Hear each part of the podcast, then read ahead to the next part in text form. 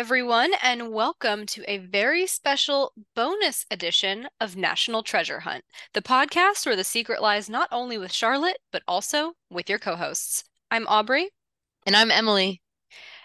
And we are back with another super special, very thought provoking discussion with one of the actors from National Treasure Edge of History. Yes, our reach through the cast of Edge of History continues.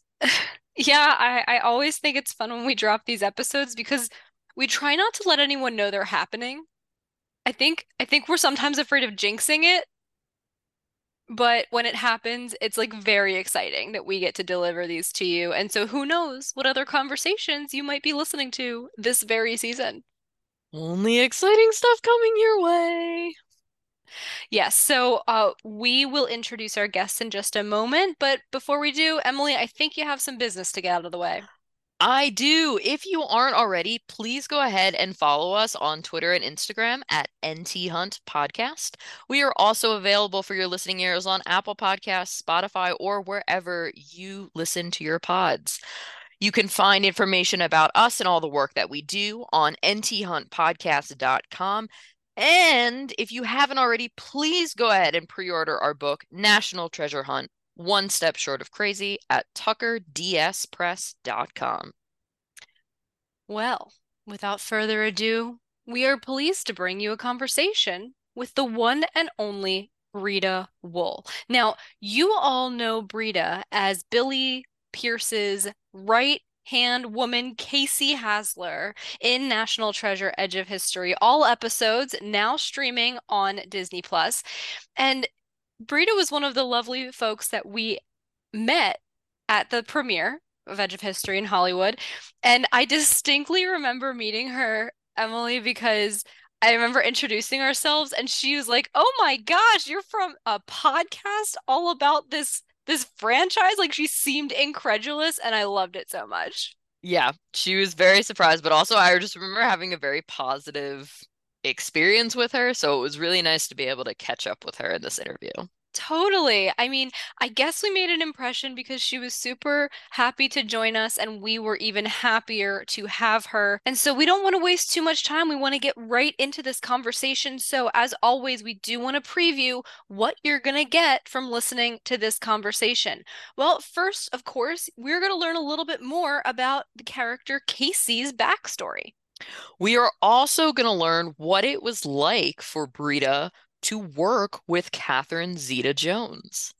And this is pretty interesting. Which character dynamic from Edge of History would she like to see explored further in a potential season two of the show?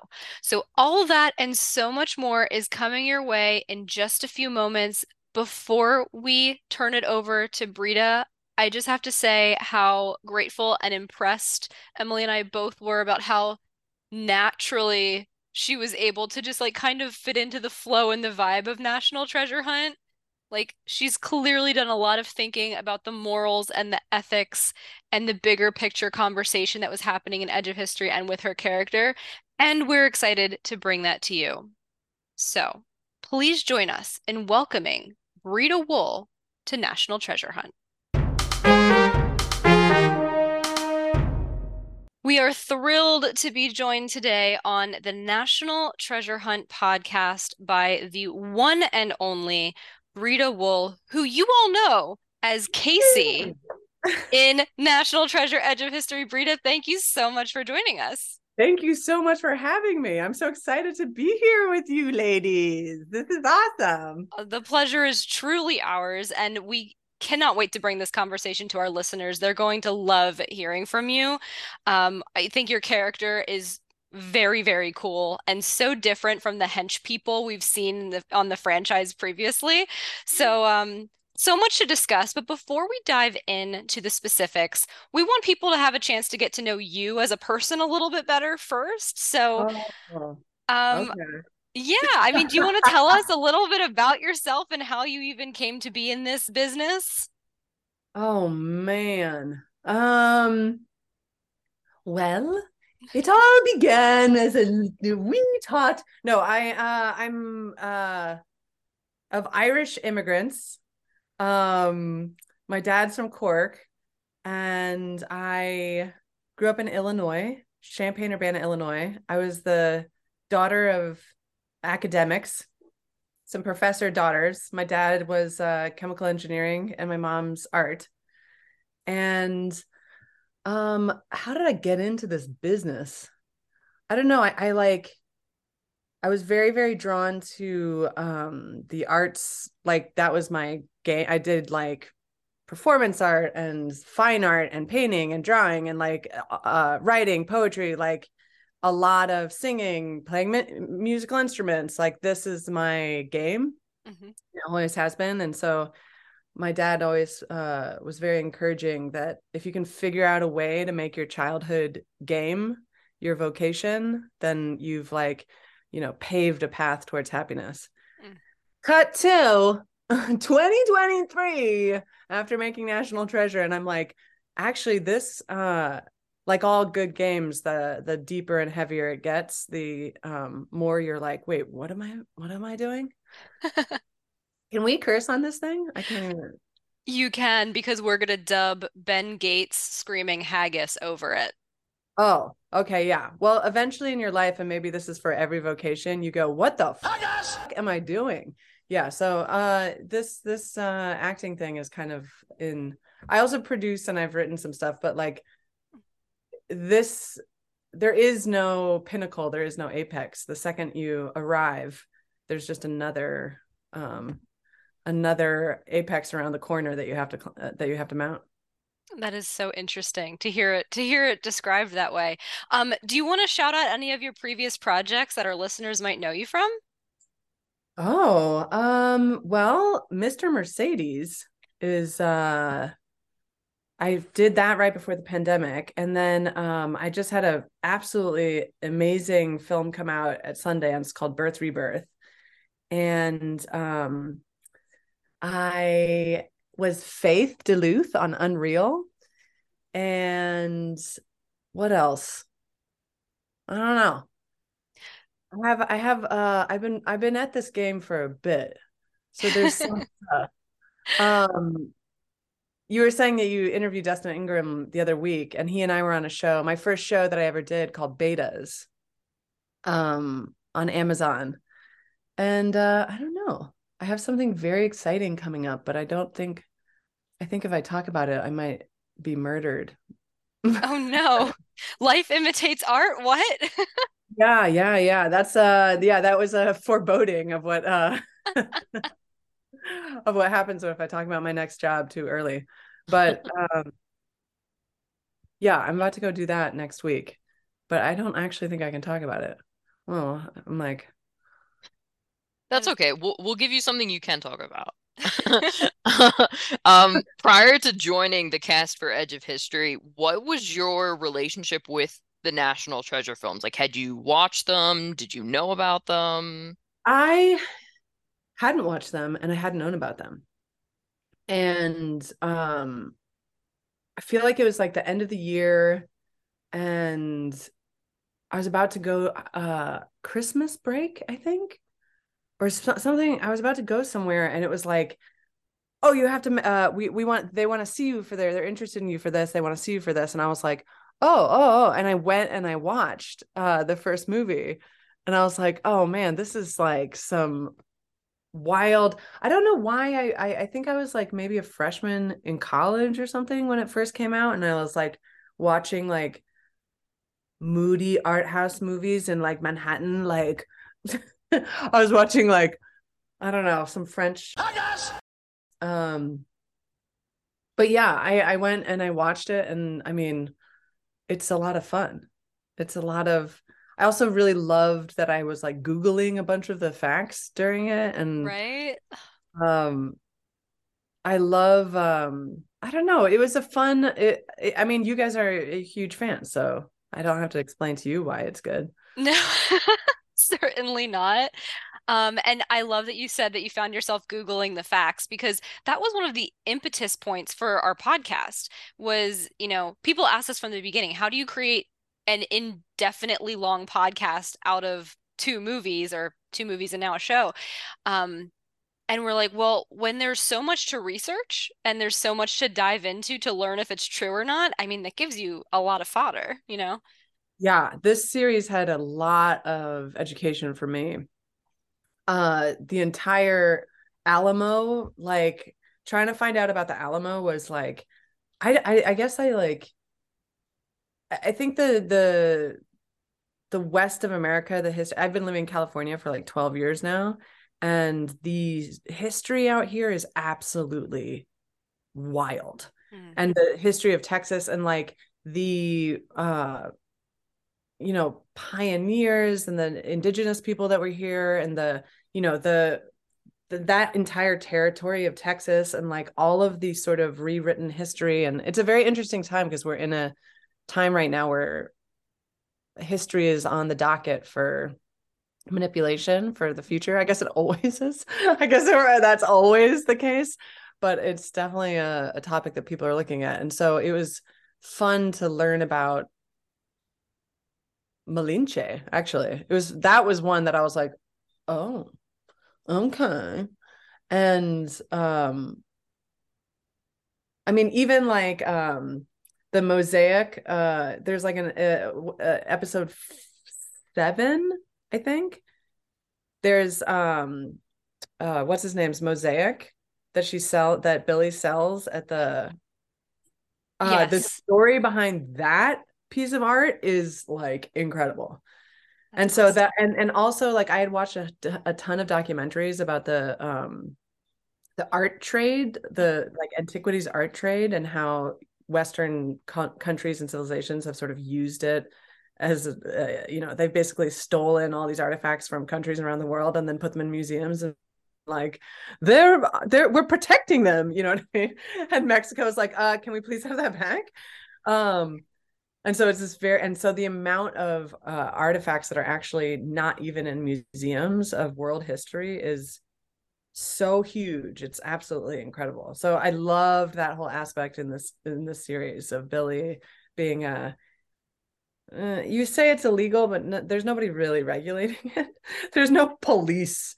It's like the illegal antiquities trade, but there's no like, there's no police that are, are busting up those things. That's why they're in in film and TV always depicted as like mm. held in the back room of the museum. Right. totally. Totally. Yeah, that's absolutely fascinating.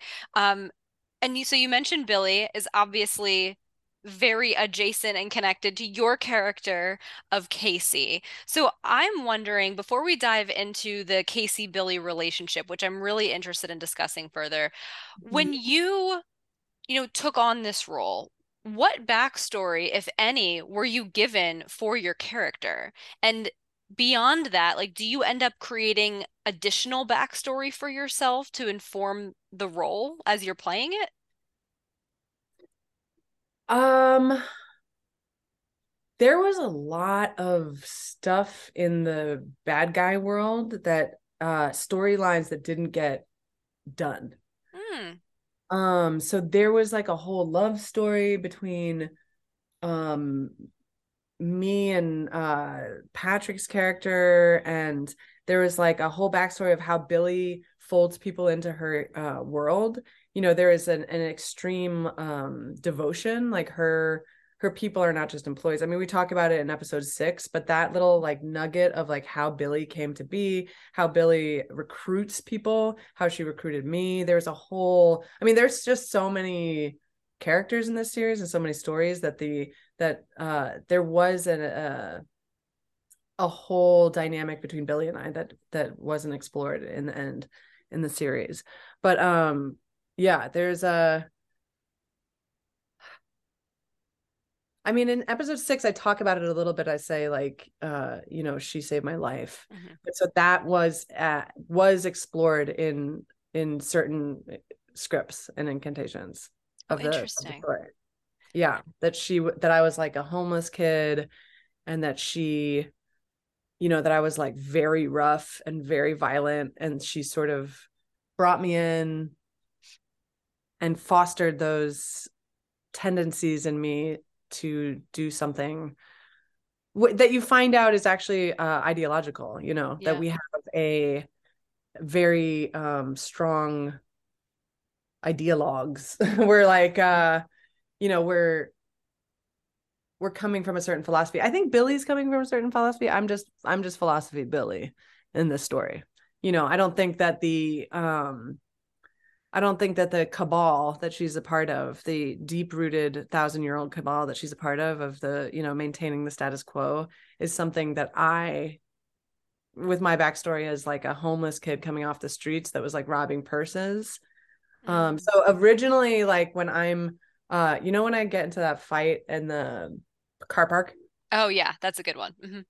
Yeah. So right at that moment in an earlier script, I, you know, Billy says to me, like, do you remember when this is how we met? Like you were trying to steal my in a car park, and and she basically recruits me. And there's like another there uh, there was another thing where there was like another kid where I end up recruiting the kid in it. So we like get we we sort of take wayward youth and and uh, groom them into our grooming seems like we're we're doing it for a bad purpose but you know from our point of view like we're saving people's we're imp- applying intention and mission into people who have energy but no mission. Mm, that's you know? fascinating. And I think so. One of the questions I was going to ask you later, which it seems like you've thought about this before and I get what you're saying and I hadn't thought of this previously. I was wondering if Casey believed in the ideals of Crassus Nostrum or if she was just kind of acting in blind allegiance and gratitude and, you know, going with the family kind of thing. Um, and it sounds like it sounds like based on what you've just said it's really the latter you know continuing to support billy and and this person who has fostered your growth um, as a person and given you purpose. Um, at the same time i mean do you think do you think casey understood billy's real motivations and sort of the ideals of the organization? Because if she did it seems like it would be hard for her to be a part of it giving the back given the background of the like the homeless and everything I think when you are a part of a authoritarian regime, that your allegiance to the cause is the primary, uh, like primary uh, motivation, and your inability to question the reasons for your allegiance are um, uh, directly related to how much you excel so mm-hmm. the me questioning questioning Crassus Nostrum is is secondary to me believing in it, which is what you need when you are putting together a um uh like that type of loyalism is not to be questioned. And so I think that um I think that I'm I've always been fascinated, you know, as to why when people declare allegiance to something that the that inside of systems that are not trying to um ex- uh, ex- uh, uh, push forward the individual, right? Like, you know, Billy at the end says, "Now I'm Salazar." Like the mm-hmm. whole structure is of the allegiance and that the individuals um i mean yes if you if you are participate in this you you incur incredible wealth you incur incredible um uh material possessions but ultimately at the end of the day your i mean we see we see in um you know lenin um you know just because i'm a street kid doesn't mean that um i cannot declare my allegiance to the wealthy. Like you True. see this over and over and over and over again. And I think in my case in this story, it is very personal. But we we've seen over and over and over again through history this type of um, you know, this idea of secret, covert, non-democratic, uh, not for the people, uh, the uh, antithesis of communism, you know, an erasure of history uh, uh and uh, a prisming of power into the hands of the few. Like this is, um, it, it was a, it was a very fun um, thing to explore, and was also a very, I think, in the end, um, my allegiance to Billy was pretty much, um, you know, it, there's a simplicity to it it's not a, a, a, thinking it's not an academics game it's not a thinking man's game being a part of a, a, covert cabal where you are willing to lay your life down for an ideology that doesn't benefit you right. you're definitely not supposed to you're definitely not supposed to question that too hard the Sure. the the non-questioning of it uh puts you in a position of power i Mm. think That was amazing. Um, I have to say, I I personally, I mean, one of the things we do on this podcast is we go into kind of these very kind of we try to at least go into philosophical and moral and other kind of avenues like that. And I think that you just the fact that you as an actress kind of you know explored that within the character itself and was able to were able to you know pull out something which maybe you know people just watching the show might not necessarily like think of. Now I'm questioning I'm like do I not know enough about like communism to like really be having this conversation? No it, it was great it was great though.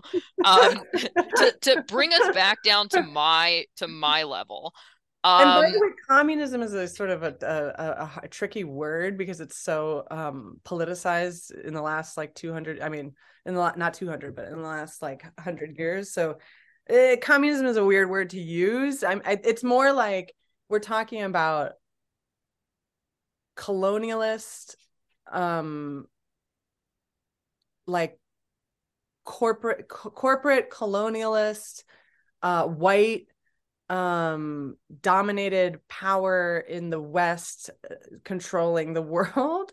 Um like european based history mhm, and rewriting of history versus you know the pan american treasure. In this story is like an indigenous history that it, the, the treasure is the erasure of the indigenous history and specifically women's history and so I, I i found it to be really fun and fascinating that you had these two young women and then you had billy and casey me um you know with all the power and the money. And then you have like people with like almost no resources. And then i don't know that there was a lot uh, there was a lot going on in that dynamic that i found very exciting. Um and and the more that the scripts that we you know because we get the scripts as they're rolling out we don't we don't get like all of them at once Mhm. um you know which is also why um i just thought that whole thing about billy and um i i just wish that the pan american treasure existed. I want to know what all the, i you know I, like i always think i mean this is like from a western perspective of it but i always think about like the library of alexandria. I always like dream up what you know and and when you look into that you know that feels like that this type of treasure that we're dealing with a national treasure you know? Mhm. it's it's not the um the gold and all this stuff is not even what billy even cares about. It's actually the the knowledge the indigenous knowledge. True and so i think about that the library of alexandria is less about indigenous knowledge for me and more about like prehistory Mhm. Mhm. knowledge it's like this lost and and you know religion came in and basically i mean that it burned because of an accident with caesar or whatever and he Mhm. was like oh sorry about that but then like um uh you know 500 years there was another a library there and then it took 500 years for like religious groups to come in and just like erase it all Mm. and so I really felt like when we were going to search for it in order to destroy it, just like the power of destroying indig like the real history and how that like paves a path to to like owning everything. Mm. Hmm. Wow. That's that's deep. I love it. I love that specifically because I think that illuminates the example you just gave gave with the the library at Alexandria. It illuminates how in some ways it can be tempting to compare what um, Billy and this organization are trying to do with like very old school versions of um, historical um, Rewriting. interpretation, rewriting, etc. But then you have to think really hard about it, and it's like, oh wait, we kind of still do that in different ways. Um, and this show, I think, kind of illuminates that that dichotomy in a really interesting way. Anyway, this is Emily. This is something we're going to talk about on a future episode. Now, note that down in our little notebook. Yep. Amazing. Um, so we talked a lot about kind of the organization as a whole that you were working for, but you know, Billy obviously was the main factor in this. Um, and so Casey, you know, really isn't seen without Billy a ton in the series, which means that you got to work with Catherine Zeta Jones like Mm. all the time. Um, so like what was that experience like? I mean, uh yeah, I think that might I think the uh behind the scenes might have informed my like Catherine Zeta Jones walks on set and I'm like, ah, who gives a shit about the the Crassus Nostrum? Just like protects Catherine. Like, come on. like, let's just protect Catherine. This is great. I'm just gonna like she's a, an amazing, gorgeous queen human that walks into the room and everyone's like, ooh, like, Yeah. it's, like, it's so fun. And she's she's so cool and she's um it was really interesting to watch her you know she's been at this game for a, a while. Like she's um i think she started when she was a child. I think weirdly on this show there's a lot of children child actors. I think she was in, on uh in plays in england as like a little kid. And then she got her first tv show or movie at like 16 or 17 like she's been at this game for a minute. And so she has this incredible um like um awareness and dynamic with the camera. Mm. like there is a a very interesting she has a very interesting um knowledge and awareness of uh, how she is being photographed. And it's just a really and and and i don't know going through and watching the series when i was with her in the room and then going through and watching the series like i sh- it, it, it was wonderful. It's like a lesson. She's one of the most incredible actors you know she's just like done highbrow lowbrow and she brings a certain gravitas to everything that she does a certain grace and i don't know it was a I mean, I worked with Brendan Gleeson on Mr. Mercedes for a long time, and I worked with really, really incredible actors on on Mr. Mercedes and and Unreal, like working with uh, Constance and Shiri and stuff, and Jeffrey Bowyer Chapman. Um, that's like my best friend, so I, I have to mention him. He came to the Um, premiere, right? Yeah, he did. Yeah, yeah, yeah, yeah. I know he came and we didn't get we we just forgot to get a photo together. That's Uh, so was- yeah, no, I was like, you better come to my premiere. Um, no, Jeffrey is uh, still one of my very dear friends. So is Constance. Um, but uh, y- I, I, you know, I like to see people do their thing, and watching Catherine Zeta-Jones do her thing is really fun. Yeah. Now, That's a very basic answer, but it's just really fun. I think when we when I first had that scene where we talk about um uh Patrick Brennan's character who dies and then we bring it in for the cross Crassus Nostrum and just and just like the realization that we are putting our life on the line for this and that this is probably isn't the first person that's died that we've had and that like you know you you work together constantly you're you're, you're single-minded and then having someone just like die like that um and then having to like go forward with it and just like the discouragement of you know i think in the story we've she's been looking for it for 20 20 years you know longer 30 years like it's a very i mean the discouragement that we must experience. And so i don't know when you're working a lot of the time it's a lot of it's hard to do like five minutes of tv but sometimes you have a moment and that that moment with catherine when i did that and we were just sitting there and talking and we said crassus nostrum and then elvis comes on.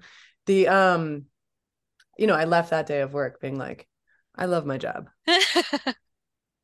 Sometimes i leave and i'm like but sometimes you leave and you're like i i'm a lucky lucky human who gets to do really cool things and that was one of those days That's awesome. I, this is, um, you know, I, I'm not just saying this because we're talking to you um, as one of the key villains in in this show, but I will say that I, having become somewhat of an expert in this franchise, I really think that Billy and Casey, like, they're my favorite villains of the franchise. Ah, cool there's something there's something very deep about the characters and and this the scene that you described where Billy and Casey are like talking about and and um commiserating over Nate's death, um, it was the first time we had seen any sort of emotion out of our villains in this franchise, and I thought that that was really interesting. And then, of course, at the end, when you know, spoiler alert for listeners who they've listened to this at this, they've watched the show at this point.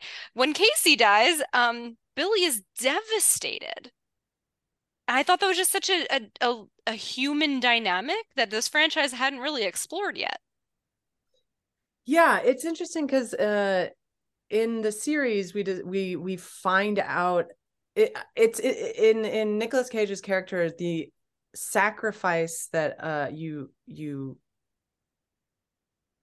commit to when you become a treasure hunter at the expense of your family life, your love life, your, you know, and the whole, I feel like the whole movie franchise is exploring the the love of the father and the son and then uh you know his uh, relationship with his friends over this like preoccupation and obsession with treasure hunting.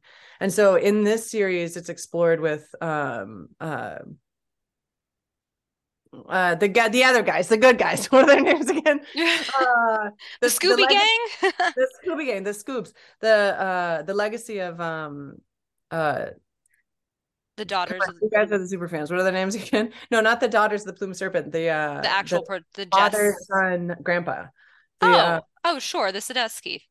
the Sadusky the Sadusky uh lineage right? Mm-hmm, of like mm-hmm. grandpa the the the son and then who and his whole path is all and and Jess of course her family I mean right. her entire thing of like her mom trying to spare her of uh this this obsession this preoccupation so I think that it's um only fitting that we would see that parallel and mirrored from the humanity of uh the quote unquote bad guys um you know and that we would also you know what what have we sacrificed billy sacrificed yes. her brother um God knows her community, like her whatever community she's forged. I mean, it, it's it's a beautiful sort of like it. I I oftentimes think like you have to um at some point your sacrifices are bigger than your what you've gained, you know, and then you mm. that's when you're really dangerous and you're willing to do anything.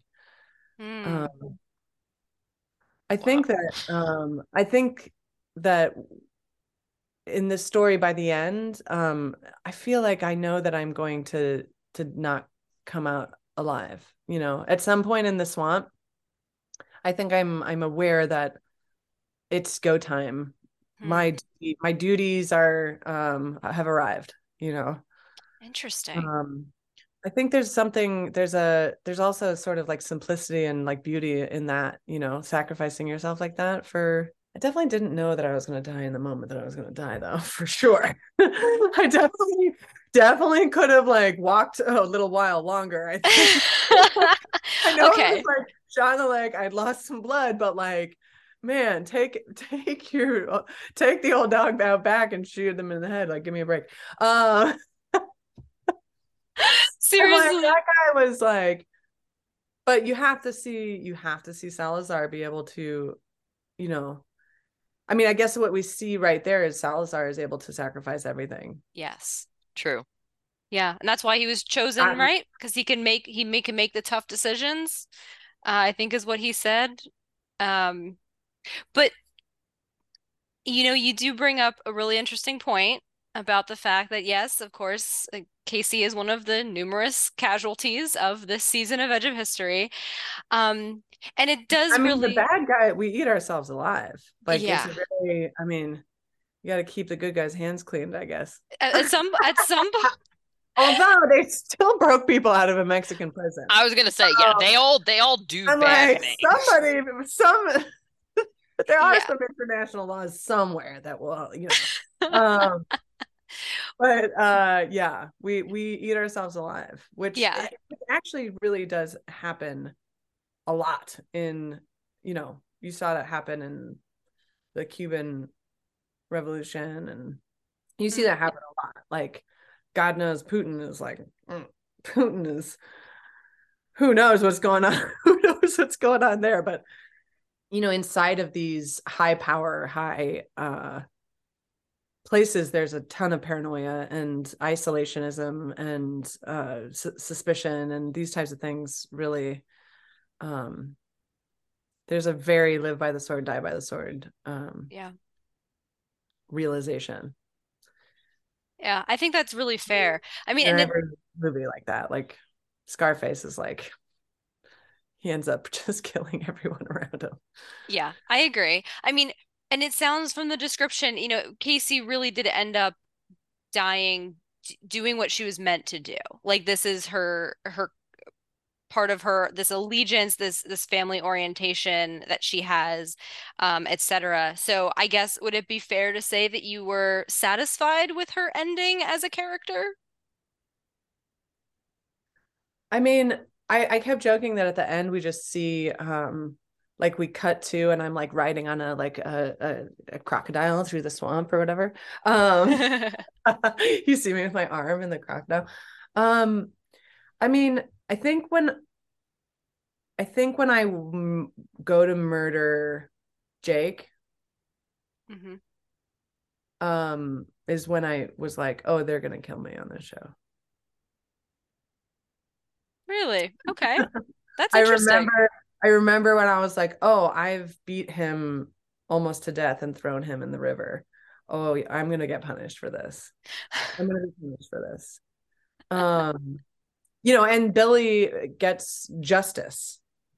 So I mean, the in in one thing about the National Treasure things is um there really is like uh as much as I mean the best thing about a bad guy is that you learn and know them. I mean, the best thing about all bad. I mean, I'm I've been infatuated with the bad guy. The bad guy is always my favorite. Um, which is weird because I don't think I've been a oh no, I was a bad guy one time. I was on um what is that show? Uh Midnight Texas. it's a bad guy on Midnight Texas. But other than that, like I'm I'm I mean I've I I I've always been fascinated with why what people get out of behaving absolutely terribly. Mm. You know, like what what it means to kill someone for an ideology. I I thought and think about it a lot. I have had some very uncomfortable questions with um like people involved in the American government around that, you know, because people kill people all the time for ideas. Yeah. You know, very, very good people who kiss their uh, you know, children goodnight at night, um, then go to work and participate in in killing. It is something and then the history books will tell us who the good guys and the bad guys are. right True. But in the end of the day, people are still going to work and um taking other someone else's life. Yep, that is yep. Not That much is- to say yep. about that, except for your your observation is definitely accurate. And it's I love hearing that these are different considerations that you know someone like you will will think about um in playing a role like this because it, it the, the- a character I think can easily be one dimensional, especially when it's just like henchwoman or you know what have you, and and having some of this thinking I think can be really really impactful. But I know Emily has a question for you about a potential second season of Edge of History and your thoughts. So Emily, I'll turn it back to you. I do. I feel like th I might know some of your answer in it from what you've talked about thus far, but Uh-huh. what would you kind of like to see if there was another season of Edge of History? I really, really like the Lisette Zuri. I, I always forget. I always like. I'm like the Lise, uh, Jess and uh, Tasha relationship is something that from the get it was really. I mean, we, we it's explored in the series, but like I want to see them like. I'm like, what the would the basis be? I mean, I want to go further into the indigenous history. I mean. I, like let's go South America. Let's go like uh you know, let's go like there I feel like there's a lot there's so much story in the adventure of National Treasure. Um I mean there's so many different aspects that could be explored. I'm going to give you like a non-answer. That's a good I mean, that's fair. you know everything um You know what the the the structure it's so interesting that you asked me that question because the structure of the uh, National Treasure and the in the way that it's designed of like um you know it's very exciting and it really like re- in this series they sort of establish who everybody is and then around episode 4 or 5 it really starts to rev up and speed up and so season 2 can start like kind of like the movies almost start halfway through Yeah. you know what I mean? And so in this series, you know, you have to be with these people for a lot longer than you have to be with in a movie.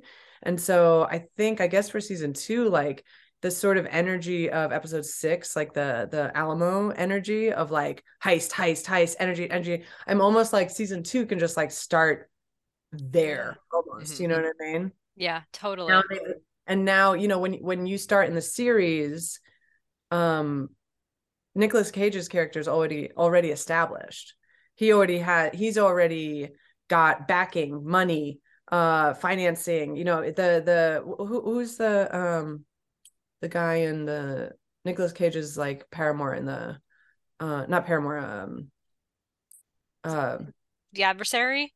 Yeah. In which Ian. Ian in the first movie or Mitch in the second? Ian first is movie. in the first movie. So he's very Billy esque.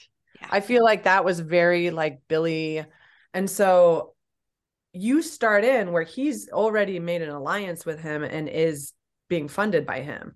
He's already like tied on to, he's already made a hundred compromises for his like search for the treasure. You know what I mean? Yeah. And when we start with Jess, she's a kid.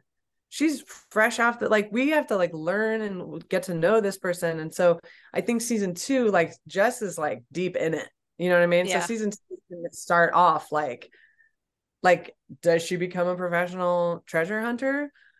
Does she join the FBI? Does she? I mean, like, what do we we what do we see in the last little snippets? Are those red herrings for the season two? Are they like you know where we're looking? But all we know is that Jess it has an undeniably untapped uh natural resource happening. So it's like, how are we gonna?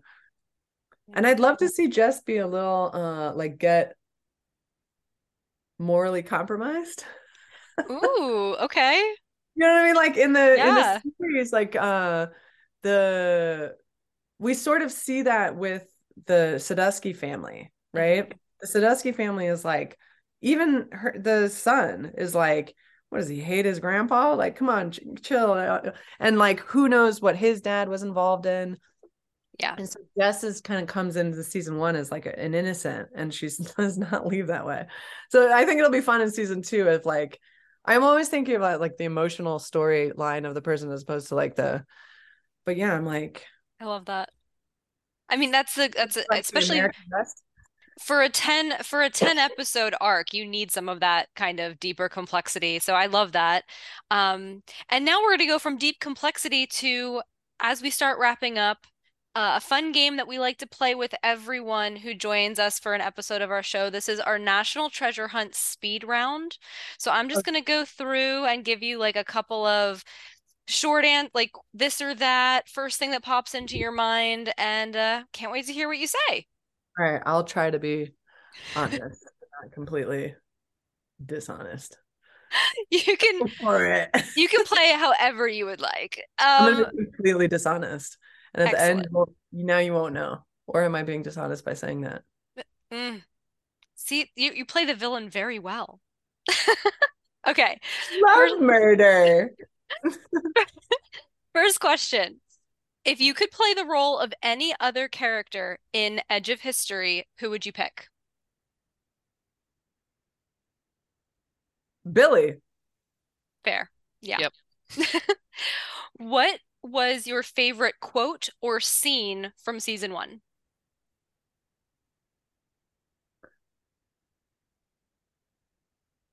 Oh, my favorite scene is getting maced in the face and then kicked in the chest. That was a great day. That was a That was a great day. That was like my favorite day of work. My two-year-old watched that happen. She was like one and a half. And she was like over on the side. And she was like, and my my my partner was like, Mommy's day at work. and then like kicked in the chest. And I'd be like, it's okay, baby. Oh, Oh my my gosh. I Okay. think I love that because it was like so savage. I'm like, there's there's no quote on that. Um, oh, there's a horse. Thank you. I love Emily and I just had a debate about this two days ago where I was like, that was I, I cry laughing every time he's like, dude, there's a horse. And she's like, what? It's just I was like, it was amazing. Amazing. Yeah. I definitely was like, I wish I also like I like my job a lot. I really am like a fan of what I do. And so there's a so much that like isn't on camera. I was like so for real fighting in the Alamo. Like I there's like a bunch of I I think I like jumped over a bench and like pushed a guy to like there's a whole bunch of and there's some uh a guy that I worked with on Mr. Mercedes in the stunt crew that day. So he was like knocking me down and we were doing all this stuff. It didn't make the cut in the end, but I Oh, was like on a full blast like action movie and and the, and the you can kind of see it in the background but if you like look i don't even know if you can but if you look and you'll see me like fighting all these guys in the background like That's amazing. yeah, I love I love knowing that. Oh my gosh. Okay, what was your favorite set from the series? Was it the Alamo? no the alamo wasn't a set the alamo was just uh reenactors oh and they couldn't get the um actual they were going to hire the alamo the actual alamo reenactor guys from the alamo but none of them were vaccinated oh no. Uh-oh. Mm. because you know they're those guys Mhm. um but uh i was like well that makes sense they had to get like local people and then dress them up as the alamo reenactors Nice. but um wait what was the question i forgot about, I forgot what I about. your your favorite set or like location from the show. um i mean i can tell you my absolute least favorite That works. That works.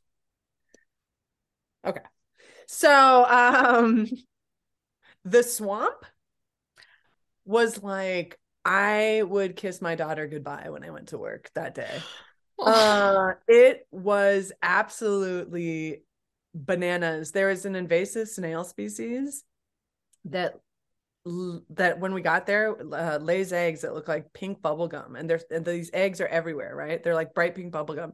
And one of the local crew guys was like guys do not touch that because that has a, a neurotoxin in it that'll like kill you.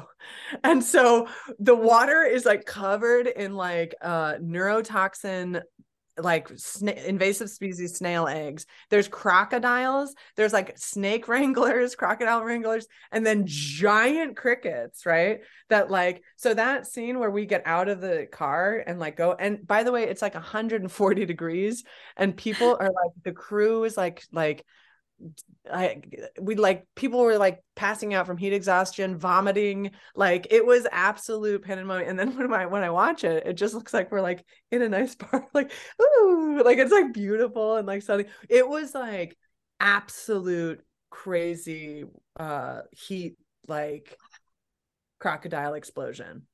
The crocodiles, Wow. crocodiles are awesome. So they were like keeping their distance or whatever, but like and meanwhile, I'm like on the front of this boat, not holding on, like punting, you know, uh, with that with that thing for like three days straight. Oh Like, my God. I cannot even imagine. Oh my gosh. you couldn't even sit on the boat because if you touched the boat, it would burn your skin because it was so hot that it was uh like you could fry an egg on that boat. It's a metal, so we're sitting on a metal boat in this like Oh. And so these crickets were like they were gorgeous. They were they were these gorgeous like I mean it was like wilderness explosion extravaganza.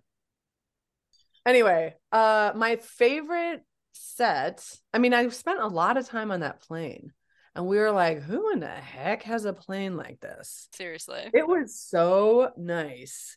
And I was like this is like straight out of Dubai like Mhm. she flew in from that island where like it's shaped like a like they built an island that's a palm tree or whatever Yeah. Yeah.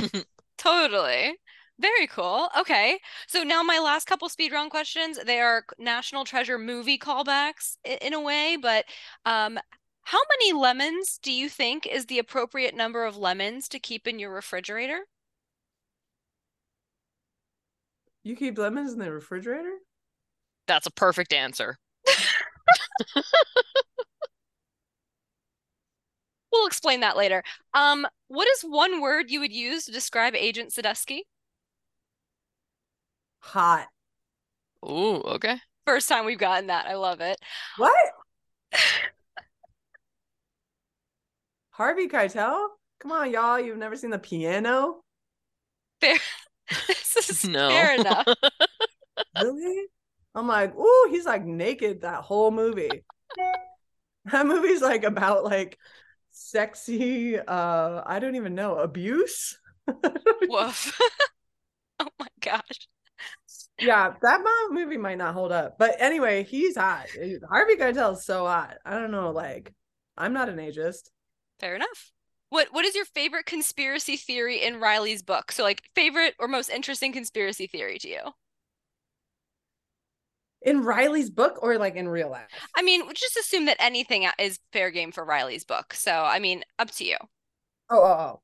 My favorite conspiracy theory. Oh, oh, I my favorite uh conspiracy theory is that um uh the Sumerian uh that the Sumerians were actually um uh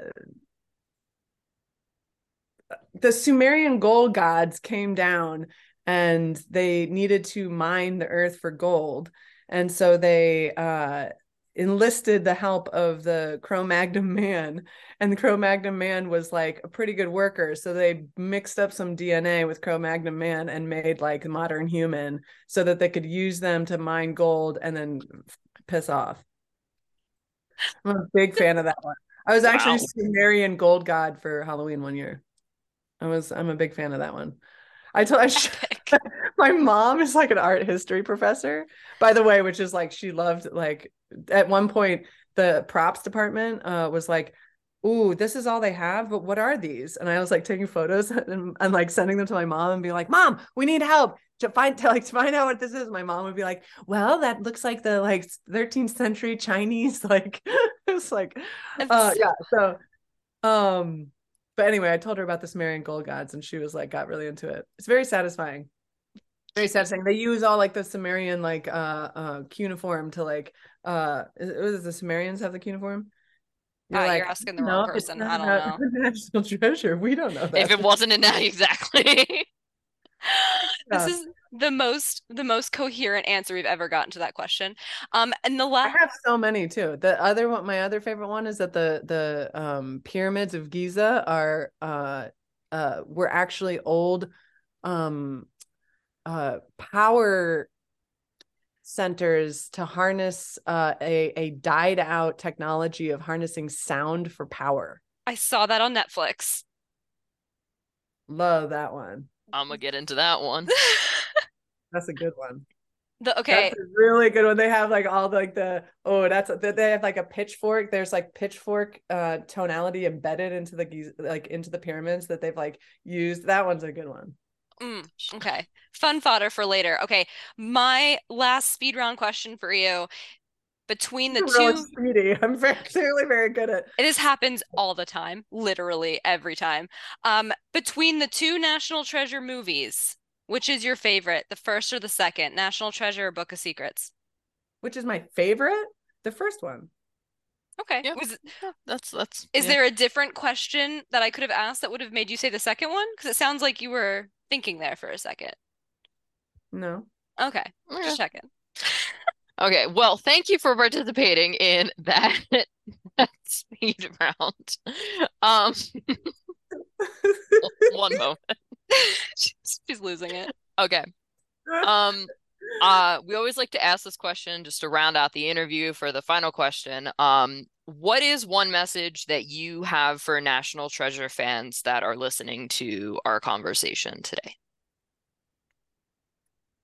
one question or one statement? Like a statement, like a, a message, a nice thing to say. I mean, it could be a question. It's, you know, It could be a mean thing to What- say too. What I do mean, you, you were a what do you want to put out there for them? Um, I think that you are important to the Wibberleys, who are the creators of National Treasure. And in my experience of making things, they love their fans and they love um the engagement with the fans of the series and I think that the only reason why this TV show even exists is because of the fans of the show. It is um it hit a zeitgeist and that is what is fueling its creation. So you are an imperative portion of it even existing at all. You know, it's not uh and and when the Wibberley when you work with the Wibberleys, you can feel that from them that that support is is is one of the primary kind of sensations of making these projects for the actors for you know Catherine Zeta-Jones and Lisette and everybody involved in this most people most of us started out as fans you know a lot of the like I mean I was introduced to it uh, coming into it but a lot of uh, the people on the show are mm-hmm. primarily fans. And then so the the the zest and zeal that you have as fans is what almost everybody on the show is also making the show with i think. That's awesome. Well breeda it has been such a pleasure and a joy uh, chatting with you today and learning more about your yourself um, but also about your character so we're really grateful to have had you thank you so much for having me These conversations never disappoint. Oh my gosh. I just I don't think I've ever felt more CIE in an interview than I did in that one. okay. For newcomers to the show, that means that Emily feels like she was back in our classic liberal arts classroom at Ursinus College, which is a huge compliment. It it it is. Um it was just oh it was absolutely wonderful. Um if I had to pick, I think my favorite part from the interview would be kind of how Breeda was able to humanize the in a way that was helpful, but also not like excusing their actions. I I I don't know. I just thought that was that was amazing. You know, I actually wanted to ask you about that because I know you haven't had the same admiration for the villains of the series that I have throughout watching. And I wanted to ask you if this gave you a different perspective at all. Did it change your view of these characters? I think definitely a little bit. I think it'll be really interesting for me to go back and watch the series with this kind of view in mind. Um, and it also, you know, as we were doing the interview, I was thinking like, oh, like this information would be great to have, you know, like before having watched the show. But then I kind of remembered like part of what we have to do as viewers is to try to imagine people and characters complexly. And I think that's exactly what Breeda, you know, brought to the performance and brought to the interview. So I think that that's kind of just like a call to me to do more of that. Cool. What was your favorite part? Oh my gosh, like the whole speed round? Honestly, like that was just like golden tidbit after golden tidbit in that whole discussion. I don't know, I just loved hearing like the drama of working on the marsh scenes. I love that she agrees with me that dude there's a horse was just like the most impeccable line of the season. You know, all those little details. There you can't go wrong. You really can. I mean, that was that was one of one of the uh I think top speed rounds we've ever had. Easy.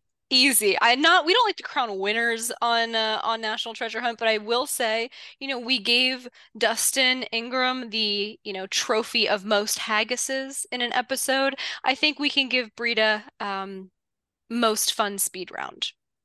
For sure.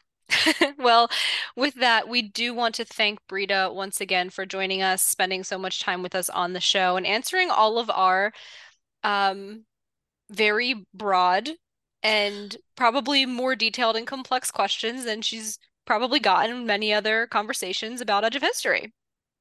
Yes. Thank you uh, so much, Breeda, for you know being with us. If you haven't already, please go ahead and check out Edge of History. It is now streaming on Disney Plus.